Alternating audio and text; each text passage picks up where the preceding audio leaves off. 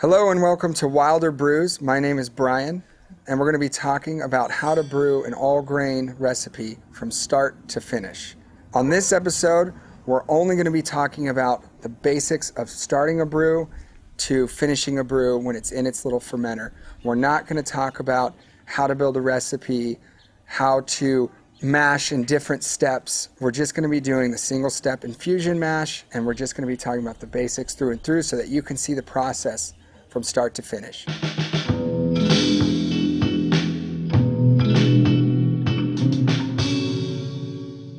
So let's get started. We're going to be doing the strike water first, and what that is is just the water temperature that we're bringing up to be above what we want the mash to soak in. So what we need to do is bring water up to about 178 for my brews for 5 gallon system that I use.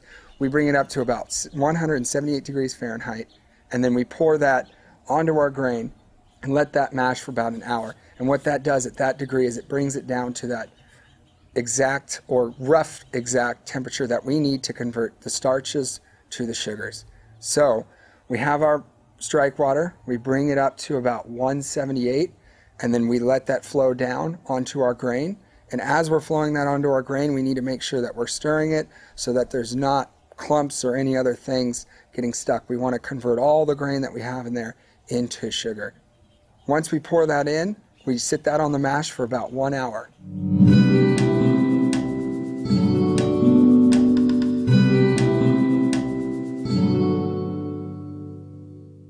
After we've had our mash and it's sat there for an hour, what we're going to do is we're going to want to take our mash, our wort now, and we're going to want to lauter that um, or sparge it into the boil kettle so that we can boil it, put the hops in, go through that whole process.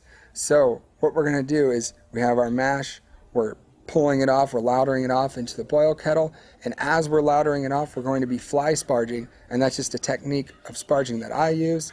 We're fly sparging that grain to pull the rest of the sugars off the grains and get them into the boil kettle. So we have our sparge water. We brought it up to temperature, which we'll go into detail about what temperature it needs to be. We've now we're pouring it over the grain and we're letting it just run through the grain and let it pull off the sugars from the grain into the boil kettle. Once we get all of our wort that we want into the boil kettle, we're going to bring it up to a boil as quickly as possible.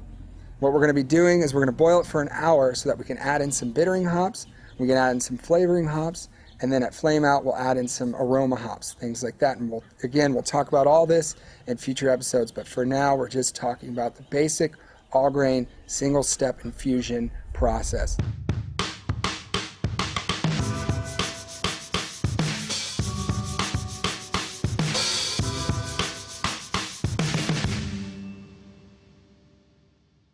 Now that we have it in our boil kettle, we did our full hour boil. It was a good rolling boil, making sure we didn't boil over and making a mess all over our property.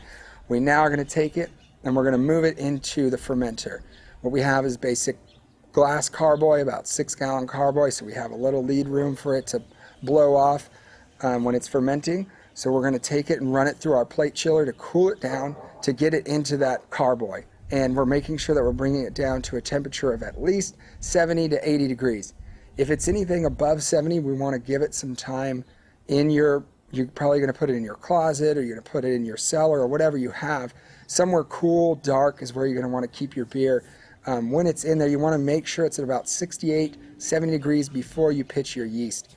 Uh, we'll talk about yeast and what kind of yeast we're going to use um, on a later episode for this particular brew. So stay tuned. Cheers.